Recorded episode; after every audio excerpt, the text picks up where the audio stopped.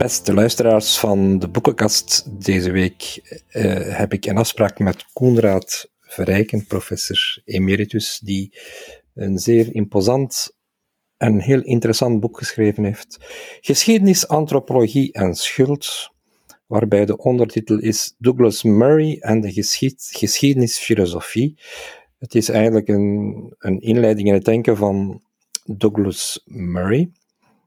Uh, die een zekere bekendheid heeft verworven met twee werken, waarvan het eerste in het Nederlands vertaald is: The Strange Death of Europe, aangevuld met een tweede, The Madness of the Crowds. Meneer Verrijken, ja, een algemene vraag. Waarom vond u het werk van, dat het werk van Douglas Murray een diepgaande studie uh, verdiende? Ja, omdat hij, laten we zeggen, twee uh, actuele, uh, zeer urgente thema's, die, die van zeer groot maatschappelijk en intellectueel belang zijn, met elkaar verbindt. En ten eerste zijn historische beschouwing over ja, de ondergang van Europa, van de huidige Europese cultuur, de gevolgen in de eerste plaats van het multiculturalisme. Maar hij verbindt deze thematiek met een al even actueel probleem, namelijk dat van wat men tegenwoordig noemt de wokeness cultuur. Dus de, laten we zeggen, de algehele deconstructie van het uh, traditionele Europese mensbeeld. En hij heeft op korte tijd, met een interval van twee jaar, heeft hij dus eerst het ene historische boek geschreven en dan het andere, laten we zeggen, antropologische boek. Het is juist een combinatie van beide uh, die mij interessant leek en die ik dan zelf ook heb proberen uit te werken en uh, in verband te brengen met de geschiedenis van uh, respectievelijk, laten we zeggen, de geschiedenisfilosofie en de daarbij horende antropologieën. Het is een bijzonder pessimistische visie. Dat blijkt dan natuurlijk uit de titel van het boek, De vreemde dood van Europa. Dat is niet bepaald een opbeurende visie. Hij eh, wijt dat aan het multiculturalisme, dat een, een filosofie is die een ongebreidelde immigratie um, toelaat. En hij kadert dat in, en u doet dat ook, u trekt uh, grote historische lijnen, naar een historisch schuldgevoel. Dat u, u gaat ver terug, u gaat terug naar de vierde eeuw, bij de gekende christelijke filosoof Augustinus, uh, en u, maakt dus samen met Mary parallellen tussen dat, dat schuldgevoel dat in de, in de katholieke leer samenhangt met de zondeval. Dus u gelooft eigenlijk samen met Murray dat Europa ten onder gaat aan een, een overmatig schuldgevoel. Dat is het eigenlijk. Ja, dat is zeker zo. En uh, het is terecht dat u verwijst, laten we zeggen, naar de christelijke oorsprong van dat schuldgevoel. En dat we dus bijvoorbeeld bij uitstek terugvinden in de confessiones van Augustinus rond 400 uh, eh, na Christus. Um, en het lijkt alsof in de nieuwe uh, moralistische, historische en antropologische cultuur, alsof dat christelijke schuldgevoel in een soort van metamorfose is teruggekomen maar dan een metamorfose die uh, door het marxisme en zijn onderdrukkingstheorie is heen gegaan. Maar we moeten wel goed voor ogen houden dat er toch een essentieel verschil is tussen, laten we zeggen, ons hedendaags historisch en antropologisch schuldgevoel aan de ene kant en dan het uh, schuldgevoel van de christen Augustinus uh, vierde eeuw, eind vierde eeuw aan de andere kant. Het essentiële verschil zit hem namelijk hierin dat de confessiones, de bekentenissen, de beleidenissen van Augustinus uh, individueel zijn. Het is dus een individuele schuldbekentenis En uh, ook de erfzonde. erfzonde maakt daar deel van uit. Maar wat er centraal in staat is natuurlijk de bekering van Augustinus zelf, hè, die hij uitvoerig verhaalt. En dan uh, het doopsel en hoe hij uh, op die manier hoopt van zijn individuele schuld, die hij in zijn woeste leven tot dusver had opgebouwd. En dan ook van de erfzonde waarmee volgens hem iedereen beladen is, om daarvan verlost te worden. En dat, dat was dus in essentie, laten we zeggen, een, een individuele onderneming. De individuele zuivering van uh, de christen, van enerzijds uh, de erfzonde en anderzijds zijn individuele zondigheid. Want reeds de baby die verlangt naar de moederborst, wordt gedreven door of blijkt gedreven te worden door een begeerte waarvoor hij achteraf een schuldgevoel moet hebben. Dat gaat zeer ver, nu, dus bij Augustinus heb je dat schuldgevoel in zijn individuele vorm. Maar wat we heden ten dagen hebben, in dat historische masochisme, zoals ik het uh, misschien mag noemen in navolging van Pascal Bruckner, tussen het hedendaagse historisch masochisme en antropologisch masochisme, waarbij wij onszelf de schuld geven van patriarchale onderdrukking van allerlei minderheidsgroepen. Het groot verschil tussen Augustinus en ons is dat ons schuldgevoel collectief is. En niet zozeer, uh, zoals bij Augustinus, individuele redding en dan uh, individuele eeuwige zaligheid na de dood bij Augustinus betreft, maar uh, een historische schuld die wij collectief als Europa op ons hebben geladen en die we nu nog altijd meetorsen, historisch en antropologisch, maar waarvan we moeten proberen, uh, zoals het dan op een bepaald moment in het boek ook uh, wordt besproken, ons te bevrijden, ons te zuiveren via een fundamenteel proces van berouw. Uh, ik laat een paar keer het begrip metanoia vallen, dat van een, uh, een christelijke theoloog komt. En onze opgave om onze schuld op dit moment, onze collectieve schuld, ons daarvan te kunnen bevrijden en dus een soort van nieuwe zuiverheid te kunnen uh, tot stand brengen, moet heen gaan door een metanoia, een soort van berouwvolle uh, metamorfose van onze samenleving, onze westerse samenleving, als collectiviteit. Dus dat is het grote verschil met, met mhm. Augustinus dan. Maar dat is een, een zeer pessimistische theorie. Dat komt er in feite op neer dat uh, onze maatschappij uh, schuld heeft aan, om het uh, een beetje overdreven te zeggen, aan alle miserie van de wereld. Dat wij dus de grote onderdrukkers zijn, dan komt u in de buurt van een marxistische visie natuurlijk. Wij zijn de onderdrukkers en de rest van de wereld zijn de onderdrukten. Dat is toch wel een zeer, um, ja, een, een um, reductionistisch wereldbeeld, misschien zelfs simplistisch wereldbeeld, waarbij er twee groepen zijn, de goede en de slechte. Ja, en het is natuurlijk tegen uh, dat zeer simplistische en uh, reducerende wereldbeeld uh, dat Murray zich ten sterkste afzet natuurlijk. Hè.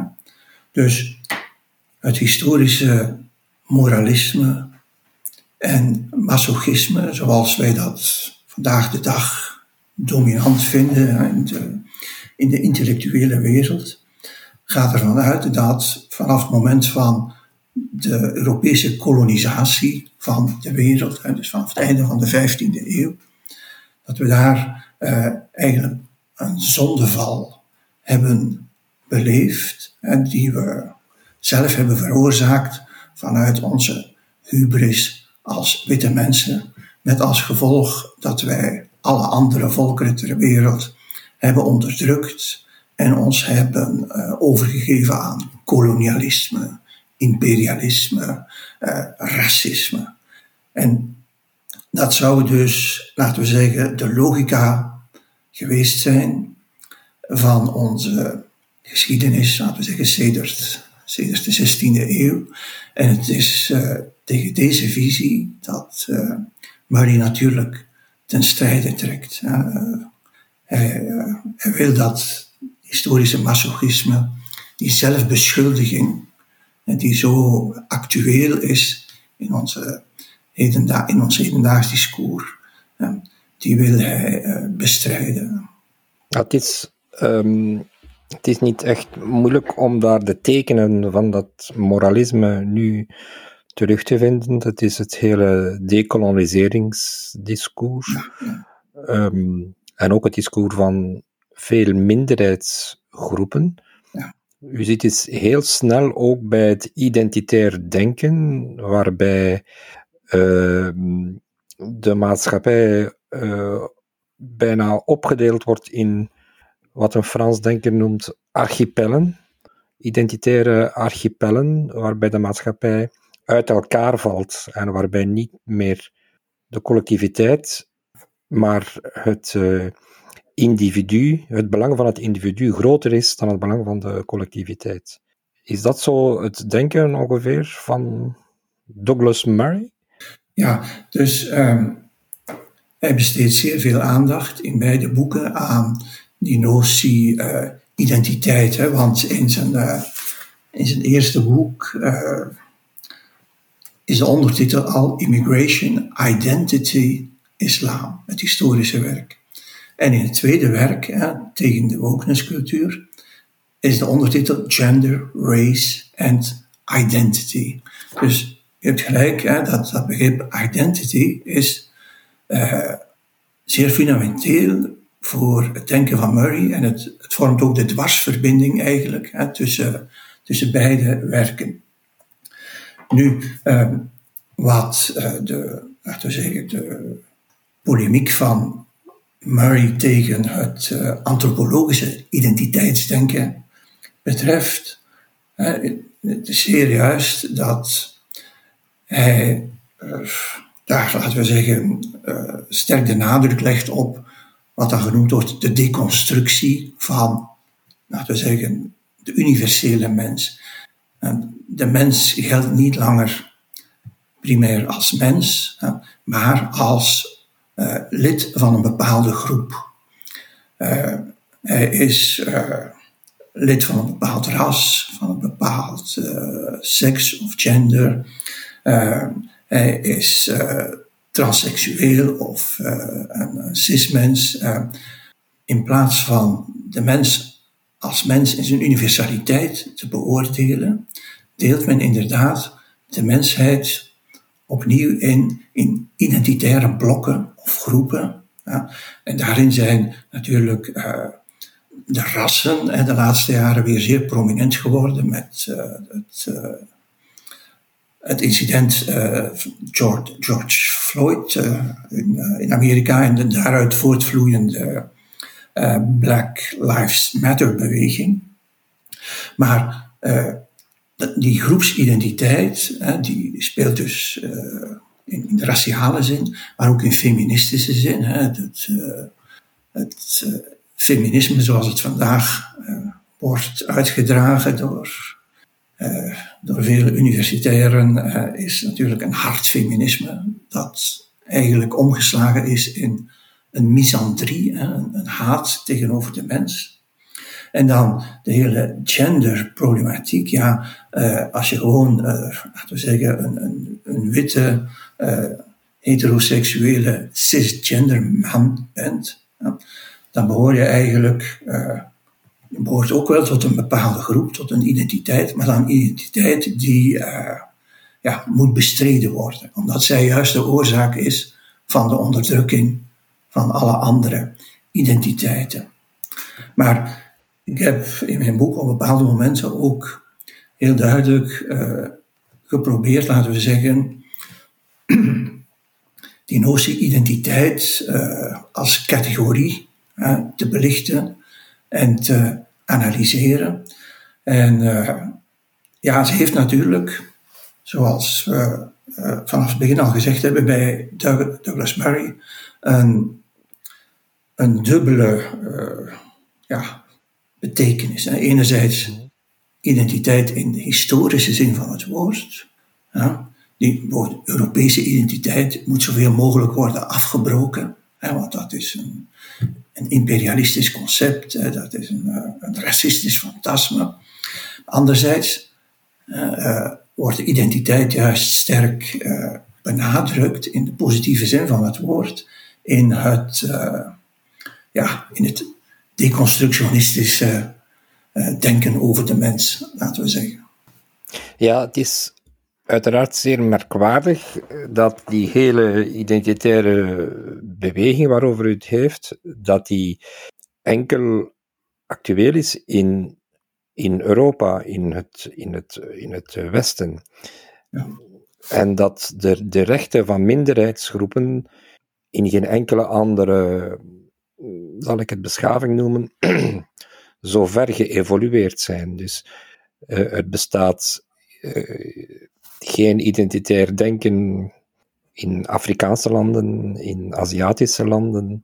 Het is echt een westers fenomeen, alsof alle kwaad van de wereld um, samengevat zit in West-Europa. Dat is zeer merkwaardig dat die bewegingen niet bestaan in plaatsen waar er absoluut geen rechten zijn voor, voor uh, homoseksuelen bijvoorbeeld, uh, zoals in Afrika bijvoorbeeld, of China of of Rusland, om maar actueel te blijven. Dat is toch merkwaardig, gewoon als men zich op een, als neutrale observator hier zou opstellen, dan moet men, kan men toch niet anders als constateren dat toch wel vreemd is dat die beweging al zijn pijlen richt op uh, voornamelijk West-Europa en, en Amerika. Ja, dus om te beginnen staan we daar uh, heel duidelijk voor dat acute fenomeen van de zelfbeschuldiging, waarvan we enigszins de historische achtergrond hebben geschetst met, met Augustinus bijvoorbeeld. Dat is een christelijke erfenis, maar uh, christelijke erfenis die dan door het marxisme van de 19e eeuw en de 20e eeuw is heen gegaan. En waarbij uh, zonde en schuld uh, worden geïnterpreteerd in termen van uh, overheersing en onderdrukking, uitbuiting en uitgebuit worden. Nu, um, ik zou vanuit Douglas Murray daarover twee dingen kunnen zeggen nog. Ten eerste is, laten we zeggen, dat zelfbeschuldigende identiteitsdenken van Europa en en Amerika ook voor, voor een deel, is eigenlijk een soort van ideologische compensatie, zou je kunnen zeggen, voor een reële ondergang van, althans, de West-Europese beschaving. Het leidt geen twijfel dat met de Tweede Wereldoorlog of met de hele 20e eeuw en nadien op alle terreinen, of bijna alle terreinen, uh, de uh, ontwikkeling van de Europese beschaving geen vooruitgang is geweest, eh, maar een, een in elkaar storten van, eh, van wat eigenlijk eh, onze cultuur betekende. En je zou kunnen zeggen, de zelfbeschuldiging is een soort van ideologische inkleding en rechtvaardiging van dat gevoel van, ja, ondergang. We zijn aan ons einde, we kunnen zelf niet meer creatief zijn. We zijn uh, aan het einde van ons Latijn. Of je kunt denken aan uh, het ondergang van het avondland van, uh, van Spengler natuurlijk. Dus je zou kunnen zeggen, het westerse schuldgevoel is eigenlijk een soort van morele manifestatie van de, de decadentie en de ondergang van de Europese cultuur. Ten eerste dat. Ten tweede, en dat is een paradox waar Murray uh, meer dan eens op wijst, is de volgende. Het is toch wel eigenaardig, al dus Murray, dat in West-Europa en ook Amerika, laten we ons in de eerste plaats beperken tot West-Europa, waar de, uh, de rechten van minderheden sedert uh, enkele decennia in toenemende mate worden gerespecteerd. Er waren discriminaties, reële discriminaties, in grote mate verdwenen zijn. Dat geldt zeker voor discriminatie van, van vrouwen of van uh, niet-blanken en ook van transgenders en uh, homoseksuelen en dergelijke. Maar paradoxaal is dat juist in een samenleving als de West-Europese, waarin die discriminatie zo sterk is teruggedrongen, en dat juist daar dat schuldgevoel zo uh, ongelooflijk opvlamt. In tegenstelling, zoals u terecht hebt gezegd, tot andere samenlevingen waarin dat schuldgevoel helemaal afwezig is. Hè. Uh, Afrikaanse samenlevingen, uh, Japan bijvoorbeeld ook. Hè. Japan dat zich voor zover mijn geheugen mij niet in de steek laat, nooit heeft verontschuldigd voor de, voor de Tweede Wereldoorlog. De wereldoorlog ja.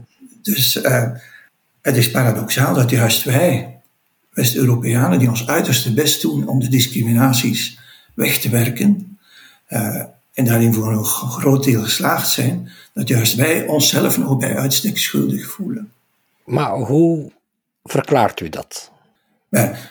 Murray zegt, kijk, het is een paradox. Ja, uh, mijn verklaring zou deze zijn. Uh, de mens heeft, christendom of niet, uh, marxisme of niet, onderdrukking of niet, de mens heeft behoefte aan verlossing. Op een of andere manier. Verlossing uit de ellende van de wereld. En in behoefte aan een zuiverheid en een gelukzaligheid die niet van deze wereld zijn. Hij zal te allen prijzen, zal hij proberen uh, zichzelf van iets te verlossen, van een fundamentele schuld te verlossen, juist om, om de zaligheid van de verlossing te kunnen ervaren. En zelfbeschuldiging is juist het mechanisme waarmee uh, de hedendaagse mens zich ondanks alles uh, wil verlossen van een schuld die hij meesleept uit het verleden. Dus die zelfbeschuldiging, die staat eigenlijk in functie van de verlossing die erdoor mogelijk wordt gemaakt. Zonder schuld geen verlossing.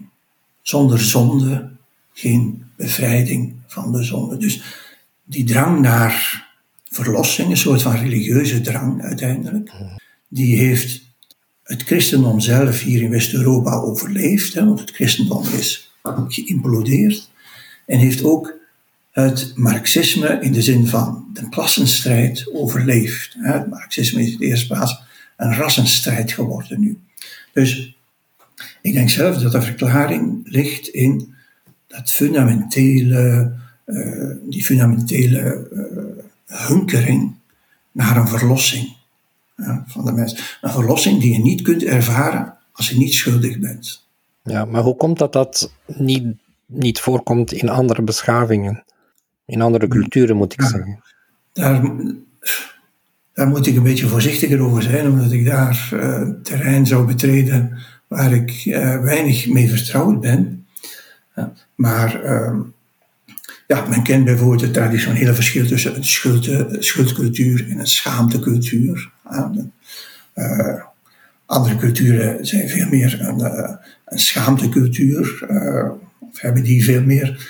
En ja, u, vraagt dus terug naar de, het, waarom, de diepste wortel eigenlijk van dat, van dat Europese schuldgevoel. Hè. We hebben het dus enerzijds gevonden bij Augustinus al, maar ik ga in mijn boek nog een stap verder terug in in de oudheid en belandt dan bij uh, de geschiedschrijving van Herodotus, uh, vijfde eeuw voor Christus.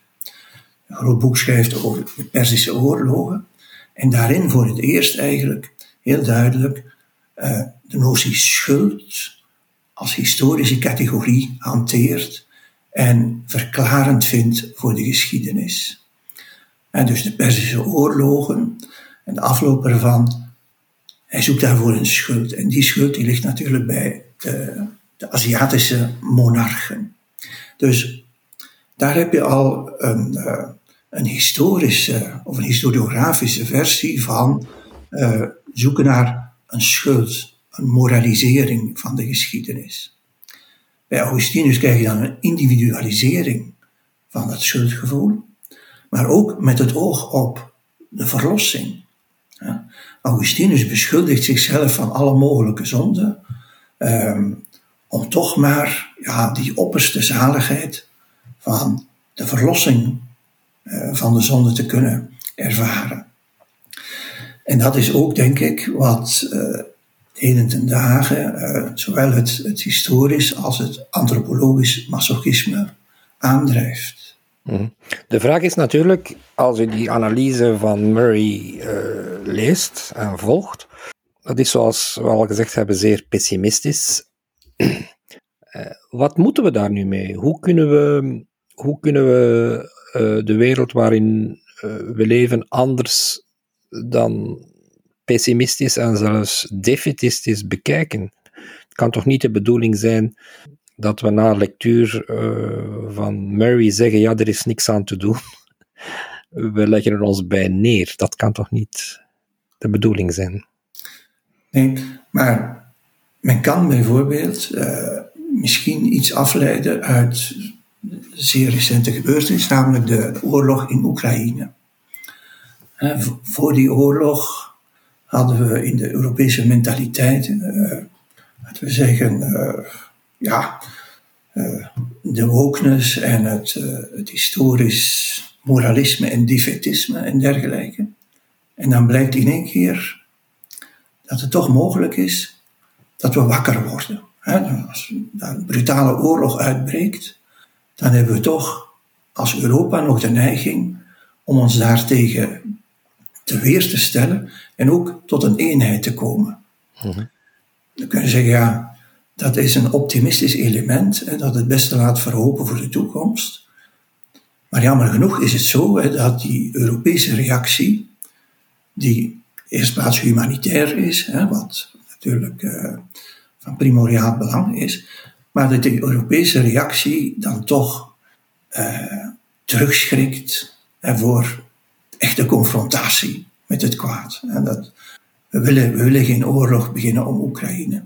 En uh, dan zie je toch ja, dat we zelf eigenlijk vrede nemen als Europa met een toestand van machteloosheid, onmacht, uh, schuldig ongetwijfeld, maar uh, niet meer in staat om tot handelen, politiek of militair, over te gaan. En ja, het is een pessimistische boodschap die uh, Murray brengt. Um, maar laten we zeggen, het pessimisme is in de westerse geschiedenisfilosofie dan toch al, uh, ja, minstens sedert uh, de tweede helft van de 19e eeuw zeer prominent aanwezig. Je had het grote vooruitgangsoptimisme van de geschiedenisfilosofie van de verlichting tot en met Hegel en zou kunnen zeggen zelfs tot en met Marx. Maar dan heb ik in mijn boek bijvoorbeeld ook een hoofdstuk gewijd aan Ernst von Lazo, een Duitse geschiedenisfilosoof, 1856, die in één keer met een zeer pessimistische, eh, defetistische geschiedenisfilosofie afkomt. En die dan natuurlijk haar hoogtepunt heeft beleefd in der Untergang des Abendlandes van Spengler. En dus we zitten eigenlijk wel met een hele pessimistische traditie, uh, intellectueel gesproken, maar misschien ook menselijk gesproken. Uh, ik weet niet of er in uh, het huidige Europa, of er nog veel echt constructief idealisme is om, laten we zeggen, de samenleving te herstellen tot een, uh, tot een, krachtige eenheid en dergelijke. Dus het is ook vooral, uh, en daarin volg ik Mario wel, ja, dat vreemde, uh, dat vreemde element waarbij wij onszelf gedwongen achten om ons continent open te stellen voor immigranten die vaak, laten we zeggen, de islam aanhangen en dus eigenlijk een bedreiging vormen voor onze samenleving. Dus bedreiging in, laten we zeggen, de ideologische, in de intellectuele, niet in de menselijke, maar in de intellectuele betekenis van het woord.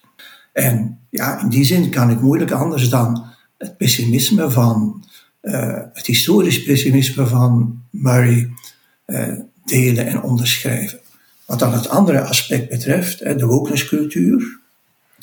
Um, ik denk dat, laten we zeggen, de levenscurve daarvan toch korter zal zijn, omdat zij, uh, laten we zeggen, door belangrijkere historische ontwikkelingen en gebeurtenissen toch naar de achtergrond zal verdwijnen terug. Dat, mm Nog een, een, laatste belangrijke vraag is natuurlijk hoe kan u vermijden dat een waardevolle analyse zoals die van Douglas Murray, dat die weggezet wordt als reactionair, um, als, als een denker die, een doemdenker die het verleden um, romantiseert en die niet mee kan met zijn tijd. Hè. Men, vindt ook, men vindt ook bij iemand als Erik Zemmour, vindt men het heimwee naar de vergane glorie van Frankrijk. In zijn omgeving heb je dan ook een idealisering zelfs van Napoleon Bonaparte, van Charles de Gaulle. Hoe, hoe, hoe kunt u vermijden dat dat denken als reactionair wordt weggezet? Um, ik zou het begrip uh, reactionair niet gebruiken, omdat, ja, omdat dat de tegenstelling met het begrip revolutionair oproept. Mm -hmm. Het begrip conservatief, dat zou ik wel durven gebruiken. En terwijl dan spreek ik niet over mezelf, maar dan spreek ik over, over Murray. Ik denk ook dat hij zichzelf zou kunnen vinden in uh, kwalificatie conservatief. Dus het betekent dat datgene wat we in het verleden aan Europese cultuur en aan Europese uh, levensvorm hebben gehad, dat dat eigenlijk toch uh, te waardevol is om het te laten verwateren, te laten verdampen, te laten verdwijnen onder invloed van uh, andere culturen die, die minder twijfel hebben over zichzelf en minder geteisterd worden door zelfbeschuldiging. Het is natuurlijk zo dat, zeggen in de hedendaagse filosofie, of laat ik het preciseren, in de hedendaagse Nederlandstalige filosofie, een dergelijke positie zeer minoritair is. dus de overgrote meerderheid van Nederlandstalige filosofen uh, zijn zoals zij zichzelf dan noemen, progressief en links georiënteerd. Um, er zijn er ook wel enkele die dat, die dat niet zijn. En Douglas Murray en ikzelf, voor zover ik dat in alle bescheidenheid daaraan mag toevoegen. Um, ik probeer toch, laten we zeggen, uh, uit het verleden van, van, van onze Europese cultuur uh, laten we zeggen, de inspiratie te vinden om, om, om verder te doen. Um, en het is dan ook enfin, niet zo toevallig, wat, mij, wat mijzelf betreft, dat ik destijds ooit begonnen ben met de studie van klassieke filologie. Hè, dus mm -hmm. zeer sterk werd aangedreven door het inzicht dat onze westerse cultuur eigenlijk begint in Griekenland en zelfs bij Homerus al.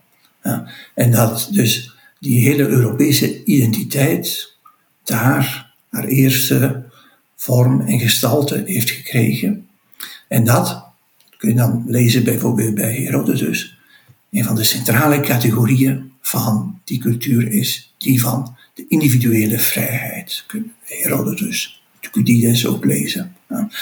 Uh, individuele vrijheid die ons toch gemaakt heeft in de loop der eeuwen tot uh, tot wat we geworden zijn. Hè. Dat in tegenstelling tot een totalitair onderdrukkend systeem, zoals bijvoorbeeld de Chinese samenleving altijd geweest is. Ja, nu moet ik voorzichtig zijn, omdat ik uh, over China zeer weinig weet, maar men merkt toch uh, dat het dan gaat om een, een, collectivistisch systeem waarin het individu uh, eigenlijk niet meetelt. terwijl in onze beschaving is het juist het omgekeerde.